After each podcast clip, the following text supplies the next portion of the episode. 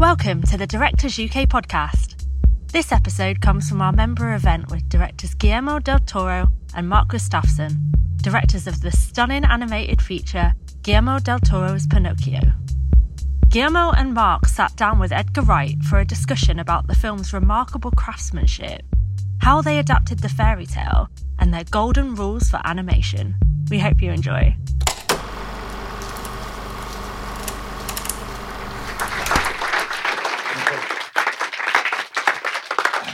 Thank you. Um, I'm going to pull my chair around so I can see you properly, actually. Um, I just want to start. I mean, well, number one, as I'm sure everybody will agree, what an incredible piece of work that is. And in like just, uh, I only saw it this morning, but I, I, I agree. Let me say, I agreed to do the Q and A without having seen it because I knew it was going to be great. But it was better even than I imagined it would be. I don't know why that is, but it's just such an uh, ornate, extraordinary, detailed piece of work. And we'll sort of get into the macro of how exactly you make a film like that because it kind of boggles the mind, I think, for most people in the room. Um, I just want to start with talking about your relationship to Pinocchio, both the book and the and any previous adaptation. I was going to tell you, um, I was going to shock you by uh, my relationship to the Disney one is that my dad took me and my brother to a double bill of The Cat from Outer Space and Disney's Pinocchio in the late 70s. And because my dad was really terrible at timing, like before the end of Pinocchio, he came in and said, Oh, we've got to pick up mum. And took us out. I have never seen the end of Disney's Pinocchio. To this day? To this day. So I accept this version as canon now. This is the ending of the film. But let t- tell me both about your relationship with the original material or any previous adaptation. Well, I have a very sad relationship with it because my parents wouldn't let me watch it. There was a lot of things they didn't allow me to watch, so I came to it very late in life. Uh, and um, so all I knew about it was it was this boy who wanted to be real, a wooden boy, and, and you know he had to be good in order to to be real. And you know, I wasn't that interested in that story, but the way that uh, Patrick and Guillermo sort of twisted around, like it really made it interesting for me.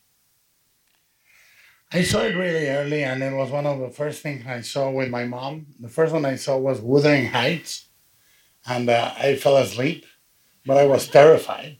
I woke up and I was even more terrified because there was a storm, and I remember snippets, and then this must have been amongst the first 10 films I saw with my mom on the re release. Disney used to re release these things every decade. And um, it was very scary for me, the Disney one. And it was also very moving that it, the world felt very scary. And as a kid, I felt the world was a very scary place. I still think that way. But um, it also moved me that Pinocchio seemed to be perpetually on the verge of disappointing people because I felt that way too. so it was very emotional. And through the years, my mom gave me uh, Pinocchios, and I spoke about doing it in claymation. And uh, I failed miserably. My first animations uh, were with a camera that didn't have frame by frame. And then I continued with stop motion. And we'll talk about stop motion in a minute about or relationship with that. But uh, I wanted to do it. I wanted to make a disobedient Pinocchio, that where disobedience was a virtue, as opposed to so it evolved through the years, and then all of a sudden after Devil's Backbone and uh, Pan's Labyrinth, I thought maybe I can set it in a time where obedience is expected, and it evolved from there onto what we have now well, let's talk about your both of your relationships to stop motion. I mean, um, obviously, Mark, you have a, a long history in that field with claymation and stop motion. And Guillermo, I often feel before you started doing animation as well that your your live action films feel like animation. A lot of a lot of that. Let's start with you. All right. Well, yeah, I've been doing this my whole life, actually, literally right out of school.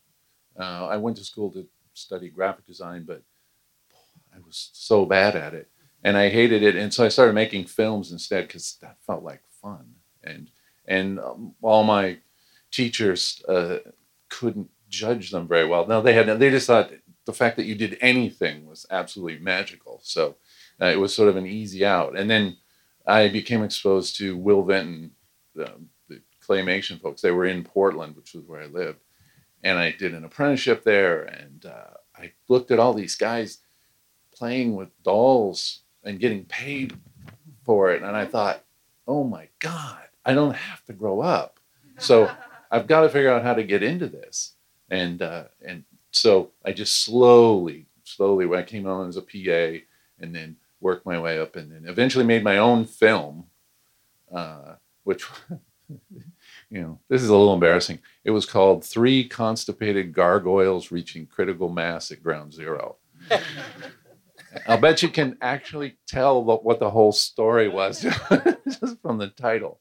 Uh, but that's sort of what, what what got me into it. And then they saw my, you know, that oh, like, you know, he has some potential in this, and I just hung was hung in there. And then, you know, 35 years later, the phone rang and it was Guillermo. No, but you you also did some of the great films in the medium, like uh, you know the the claymation sequence on Return to Oz. Yeah, that and there was a um, there was a sequence in uh, Moonlighting. You remember that show with Bruce yeah. Willis?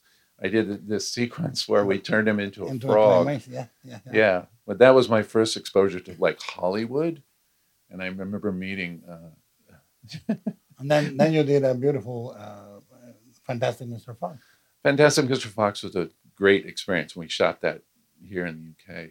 Um, yeah, that was about two years uh, worth of work, and yeah, I really cut my teeth on that. Um, and that really put me in a great position to uh, work with Guillermo uh, on Pinocchio. I think animation has always occupied my mind more than anything, and I, I, I've called this. I mean, it's been a, a life lifetime detour into coming back to it. I started in it in Super 8. I did terrible. I was not patient.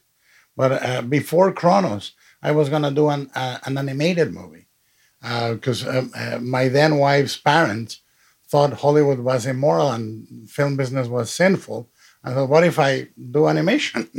Surely the clay figures uh, are free of sin. So we built 120 something figures over three years. My my young brother, my my then girlfriend, and, and I. And we started shooting. It was an old man on a stone. I started animating it, and uh, it was moving. And we started getting really excited. We left one night to see a Buñuel movie that was playing on TV and have dinner. And when we came back, they had somebody had burglarized the studio and destroyed every puppet. Was stomped to the ground. They had defecated and peed all over the studio and destroyed the camera. So I said, you know, I guess I'm going to do that that live action Cronos. Got you ready for Hollywood, though. yeah. And then I worked with the Weinsteins, and it was a little worse than that. But uh, I started the stop motion movement in my hometown. Uh, I had two Mitchell NCs, and I had the optical sets, and I had a studio to shoot stop motion. And we did uh, commercials in stop motion and claymation. Uh, one of them, which was completely uh, closed Mondays, badly done, which is a Will Vinton short and uh, you know then uh, I did my features and the, the, my cameras went to the people that uh, did animation and all the way to now those cameras were in service and uh, I've been supporting the stop motion movement in, in my hometown in Mexico. To this day, there's a large sequence in here that is shot in Guadalajara, Mexico by Mexican animators. And uh, I have two scholarships act- active for animation in Mexico and so forth. And I think uh, about 10 years ago, I started a detour with the DreamWorks. And I went and I produced and consulted on Puss in Boots, on Kung Fu Panda 2, 3. We did a series called Troll Hunters, so, uh, Wizards and Three Below, that form a trilogy, blah, blah, blah. And that's what got us to Pinocchio because um, everybody said no. But Netflix had gotten very good results with uh, Tales of Arcadia and I pitched it. The last resort was the only time, and I said, no, they don't do stop motion, so they're gonna say no. And I pitched it to Ted Sarandos, and he said yes immediately in the room. So that's why we have this. Well, I was going to ask, I mean, uh, about the exact time that you first called Mark. I mean, you can tell that it was a long process making this movie because I've never seen the credit at the end, production babies, before. Yeah. How many babies? How many were they really? Uh, there was an army of them. Actually, some of them even wound up having children. It, the production was so long. So But you first grandbaby. made the call to Mark 15 years ago. about 2008, 2009, I think. Somewhere in there. Yeah, and we we met and we, and and we got we got rejections uh, all the way. I mean, it's fantastic. I call Hollywood the land of the slow no, which is terrifying, and everybody's excited. Everybody love. I had one phone call on uh, one series I was developing, and they said we love the screenplay. We're so excited. And then an hour of notes followed, and I said, "Let me get this straight. You are very excited, about it. you hate everything about it." So it took a long time to get this one. Well, you were—I saw you talking about it earlier. You were saying that it was like a yes from everybody and then a no. So talk about the things that are in this adaptation that they did object to. Well, they heard uh, Guillermo del Toro's Pinocchio and they say, we're, we're in. And then I went and said, well, it's going to take uh, place during the time of Mussolini. Pinocchio's going to die several times. And uh, basically, it's about uh, Geppetto losing a son. And they, they said, thank you. Goodbye. And, and uh, we believe, I think everybody that is involved with this movie believes that animation is film, that animation is an art, that uh, it should be considered in the same uh, level ground as live action It's a very different proposition because we capture uh, or provoke the accident or the, the feeling of life in live action. But here you have to create it. Nothing that happens is happening.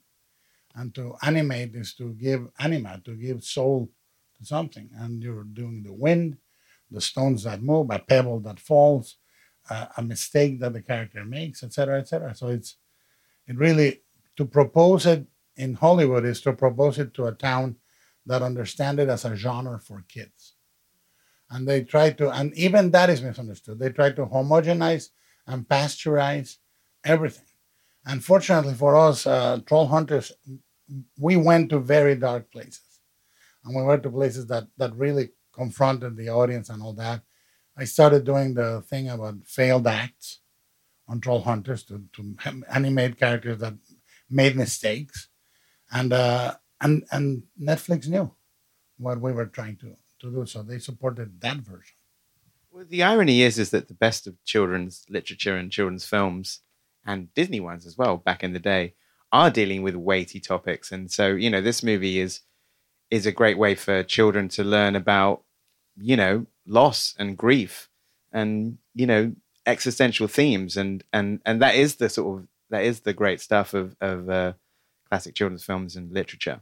yeah it is i mean i think kids uh, according not to me but to development psychologists to uh, th- this is the way you symbolically solve the world. As a kid you put it together and the simplistic if you make the world simplistic you're lying to the kids. And uh, when people say i say it's not for kids but kids can watch it if their parents talk to them. You know it's it's very important. It's it, it can promote a dialogue of where peanut the hamster went or, or where grandma went or whatever what is this war that is uh, teetering on the world extinction right now or why is the pandemic so terrible i mean this is these are not exactly relaxing times Well, so with the recent Italian elections, you probably is about as prescient as it could get. What are you talking about? no, yeah, I mean, um, it's interesting. You know, the, the notion of everyone, you know, walking in lockstep, and then Pinocchio being the one character who sort of challenges that. I was there is a bridge, and I saw this.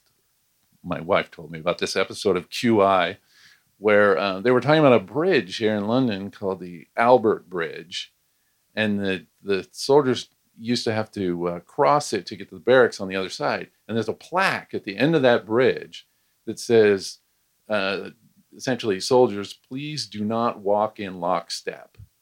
And the reason, of course, is if they did that, they could destroy the bridge. And I just thought, what a fantastic analogy for the danger of walking in lockstep in a you know in a system.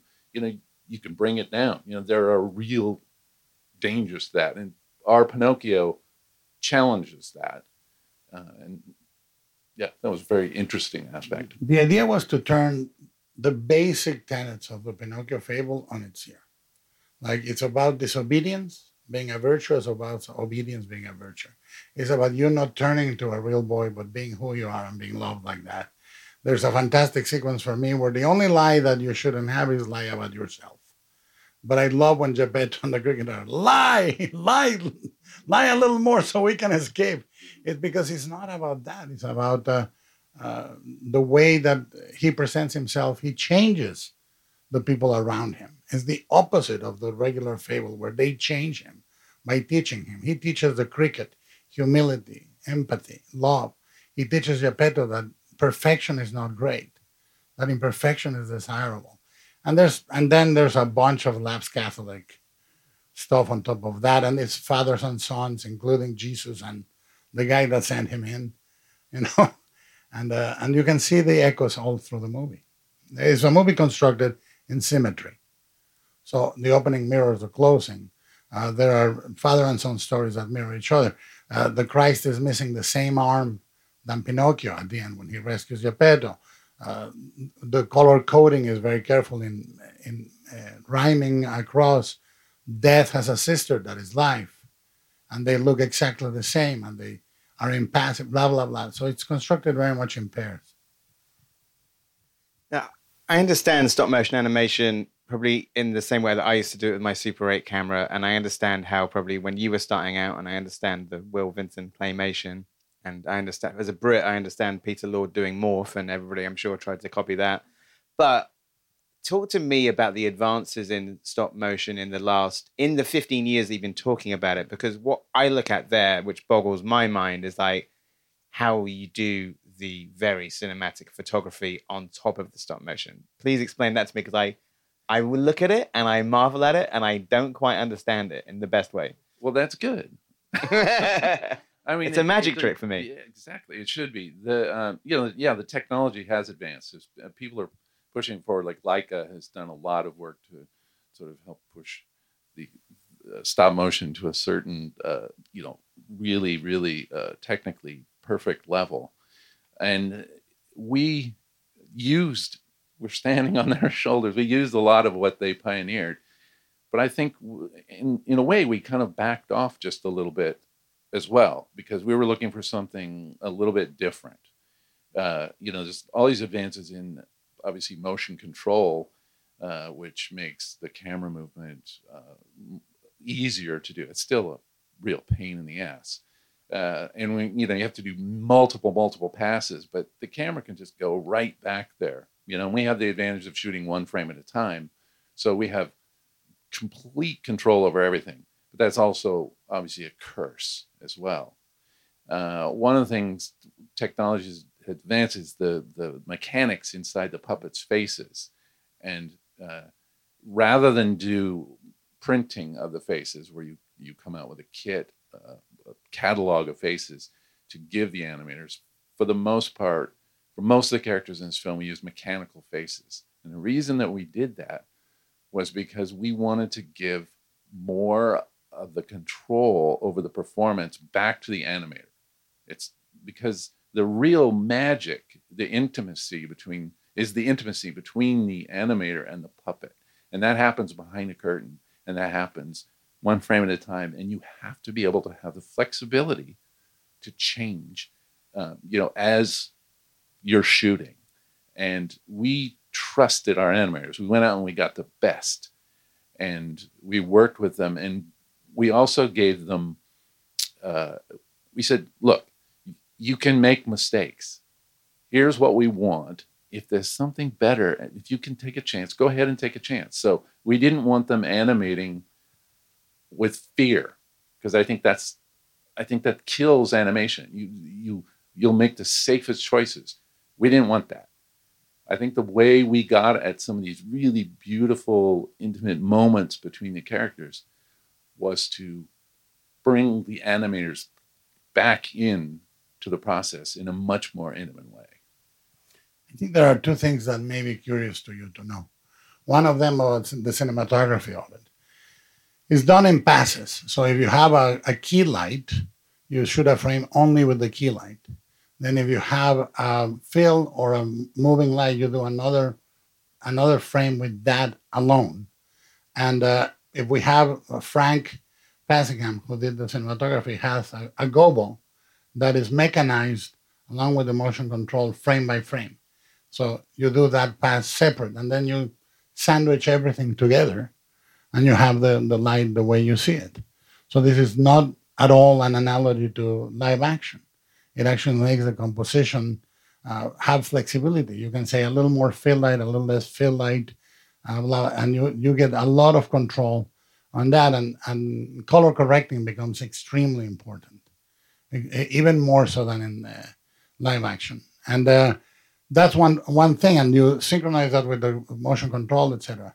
The other thing is that we uh, created based basically there's a line of uh, Miyazaki where he says if you animate the ordinary in a film, it'll become extraordinary.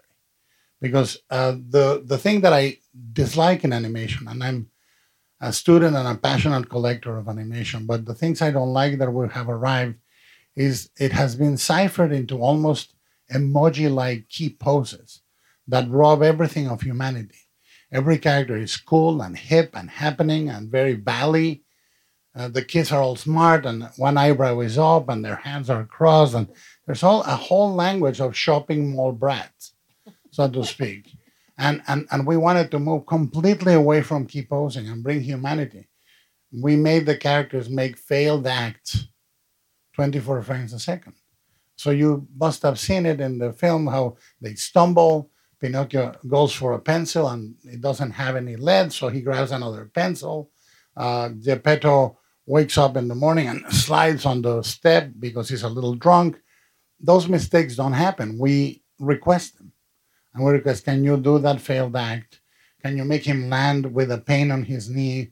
And we always, every time we, we turned over to animators together, and we would say, every time you want to try something, try it. But every time you can give us failed acts or two movements more than you need.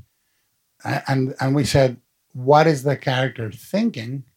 What is the character feeling? And how do I know that? Without pantomime. We didn't want pantomime.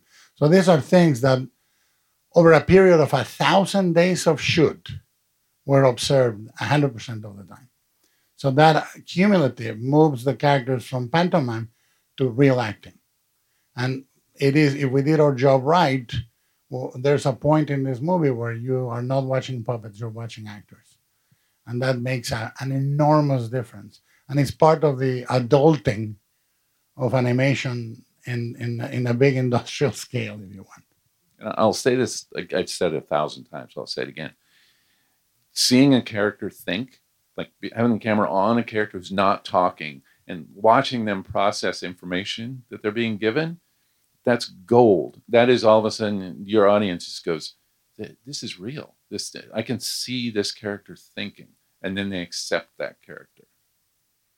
Well, I, just to expand on that, what I was amazed to read in the production notes is your your eight directives that you gave the team, and I'll just read them out. And if there's ones you want to speak on more, that some of them you already have, but so the your eight commandments that you gave to your entire team was animate silence. This is exactly what you were just saying animate mistakes, animate throwaway physical truth. Well, that's uh, that means things that you that we like when we sat down, they put the glass here, right? What did I do? Did I leave it there? No, I moved it. Is it necessary for the story? No, but it's necessary for me not to stumble on it. So we do it. So life uh, to to convey life, uh, you can scratch your neck, you can rub your knee, every one of us is doing something unnecessary right now. it, it is, uh, and, and the body language needs to respond to that. So that's throwaway gestures that are not in point. The problem with animation is everything is in point. Yeah. And you never see a character listening if it's not a reaction shot. You never, like one thing we did that is extremely daring is shoot quiet scenes. They're sitting on a bench and you, you pay attention to the gestures. That's almost never done not in Western animation. Well, you have to have faith in your animators for that because all of a sudden there's not there's no distractions. It's all it's all right here, and it, it's got to land. It's similar to I mean, this is what you this is less about listening and more about avoidance. Don't always make eye contact. Well, when you when you direct an actor in real life, you can say eye contact is sixty percent of our language. When you when you say no, no, no, I really mean it. That that that told you exactly they don't mean it, uh, or withhold the, the eyes. I'm okay with it. So that they, they're not okay with it. So to treat the eye contact not as something that in animation everybody's making eye contact with everybody, and, and that robs that. It's also part of this notion that um, what what's really interesting is the difference between what a character is saying and what you see in their face. Sometimes it's the same thing, but you know when it's not, it's really interesting because that's how we all work. You know, we've got secret agendas, and if you can actually convey that in a puppet, that's pretty magical. And, and the throwaway gesture, there's one that I, I want to, because I hopefully you will remember it, uh, are things that seem not needed, but the, the movie is color corrected. So red symbolizes war, doom, and it comes in very pointedly. And blue connects with Pinocchio, the life giver, the cricket. It connects everything that is extraordinary and is linked to Pinocchio. And when Geppetto enters the abandoned arena and there's floating balloons and he swats a, a red one, he doesn't need to bump it, but we said bump it with your shoulder. And then the blue one gets tangled on him and, and he has to fight it because that's what we do when we get tangled with a balloon. Was it necessary? No, but he's fighting a balloon that symbolizes the magic and the connection with him. And that's the balloon that points him at what is in the poster. So these are unnecessary because we could have done it differently in the direct way that animation always stays in point. But this is much more life, you know? I think the next two you've covered is, is uh, select pantomime carefully and seek life. But explain this next one. Animation is spatially symphonic. Well, what we mean is uh, normally the bad animation is a medium shot in medium shot. if you know what I mean, it's it's a proscenium and the characters move there, but we orchestrated with the camera moving in a dance with the characters the way you orchestrate with live actors on a dolly, a steady camera, a jib. We we move the camera and the actors for the drama, you know.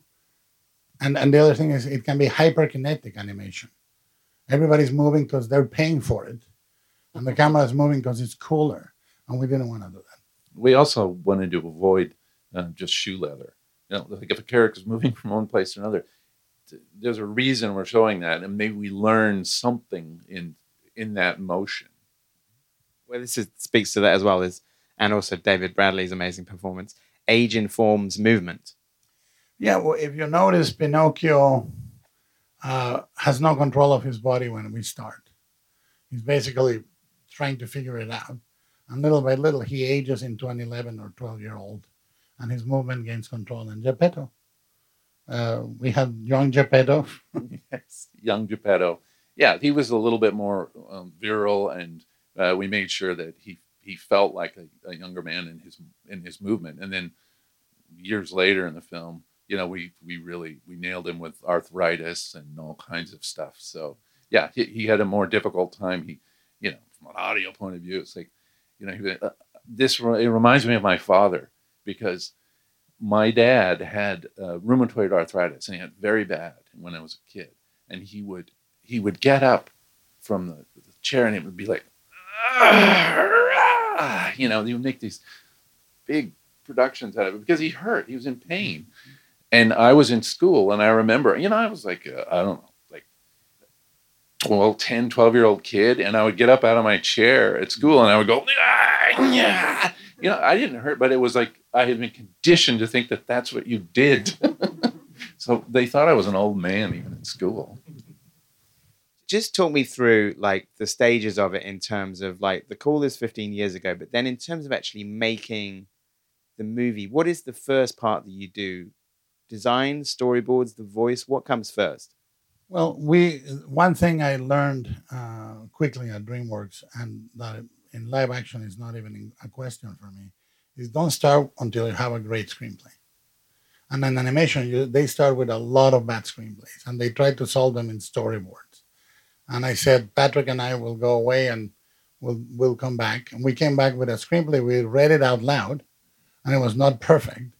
So I went back and rewrote it. Uh, And until we had a screenplay that we loved, we didn't start the process. I mean, there was a, st- a couple of storyboarded sequences.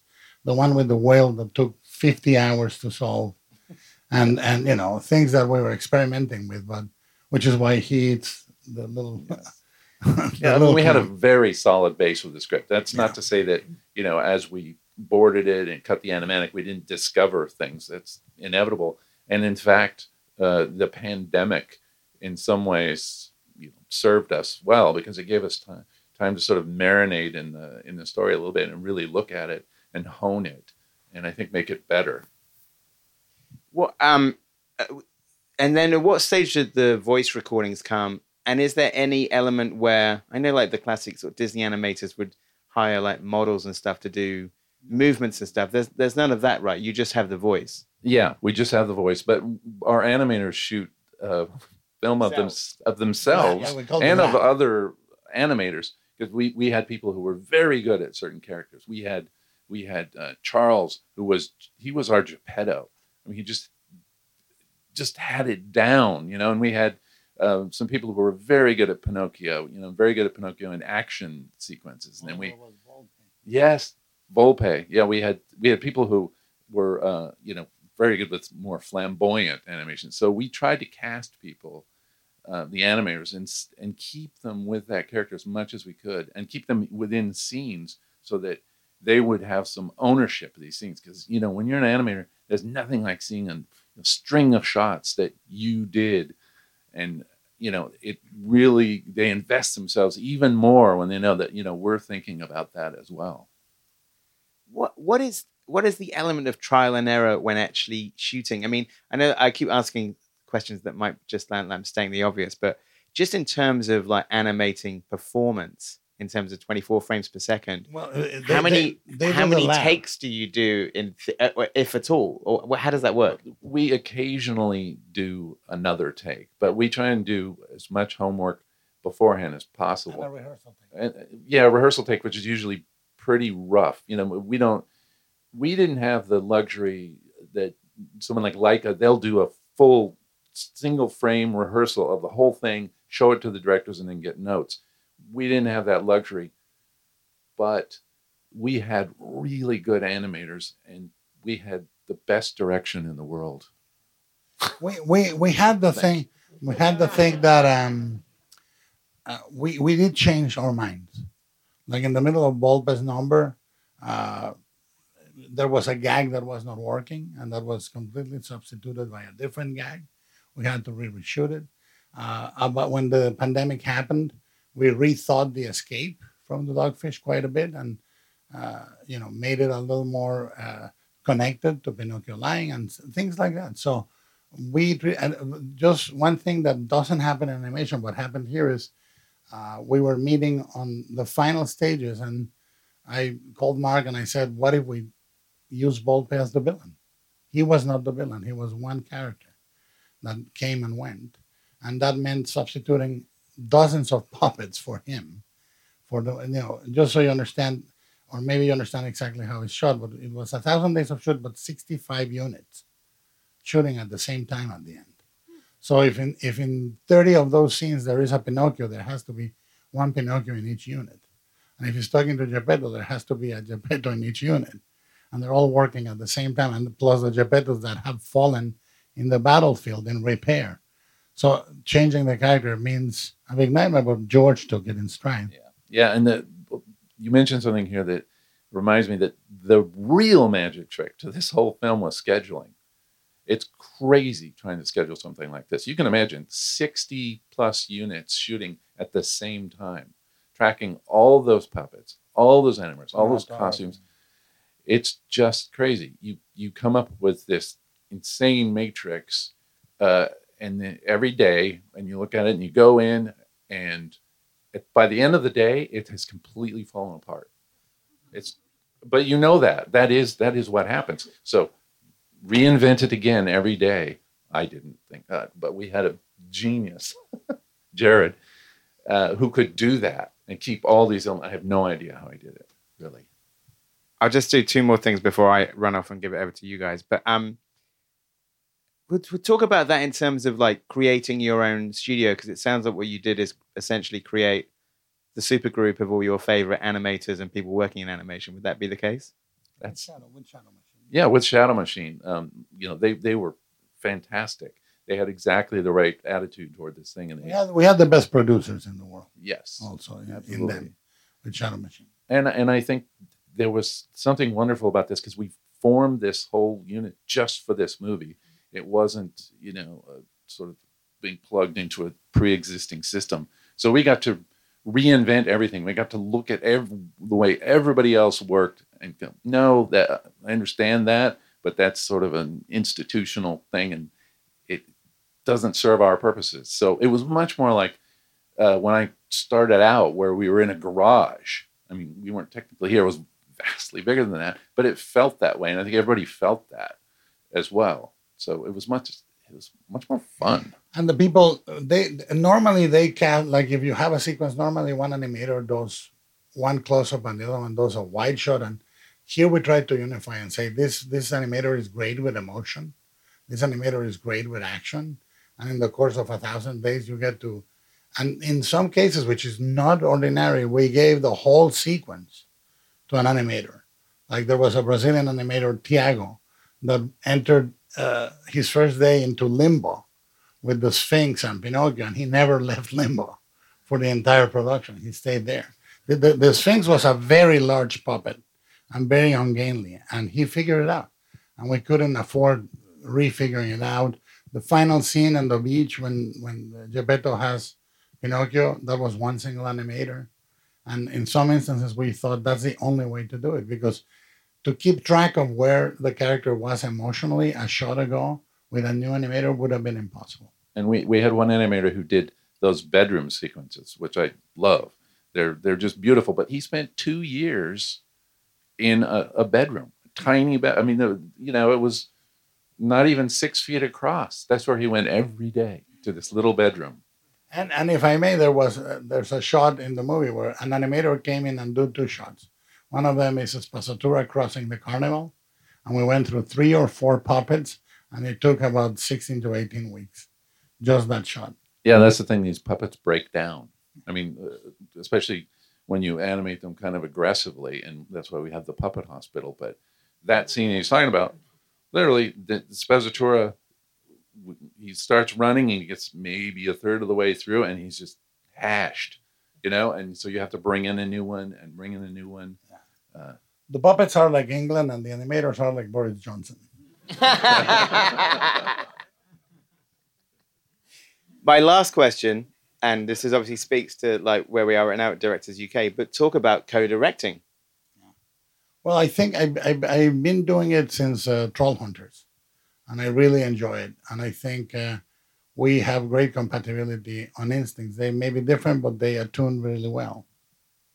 Yeah, absolutely, and uh, you know the chance to uh, to direct alongside someone like Guillermo is, uh, you know, that doesn't come along very often.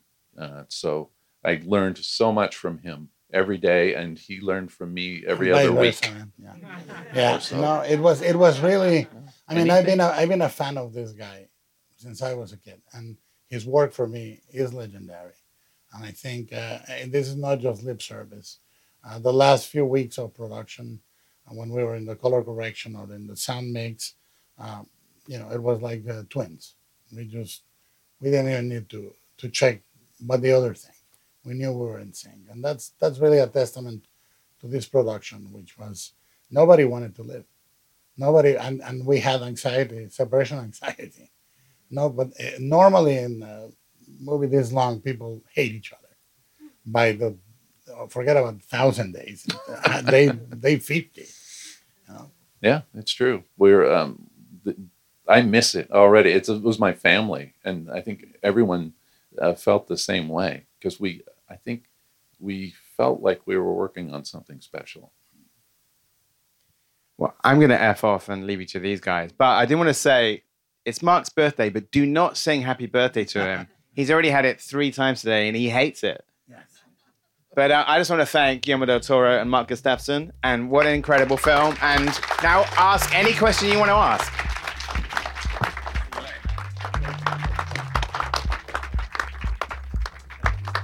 Thank you to Edgar, man.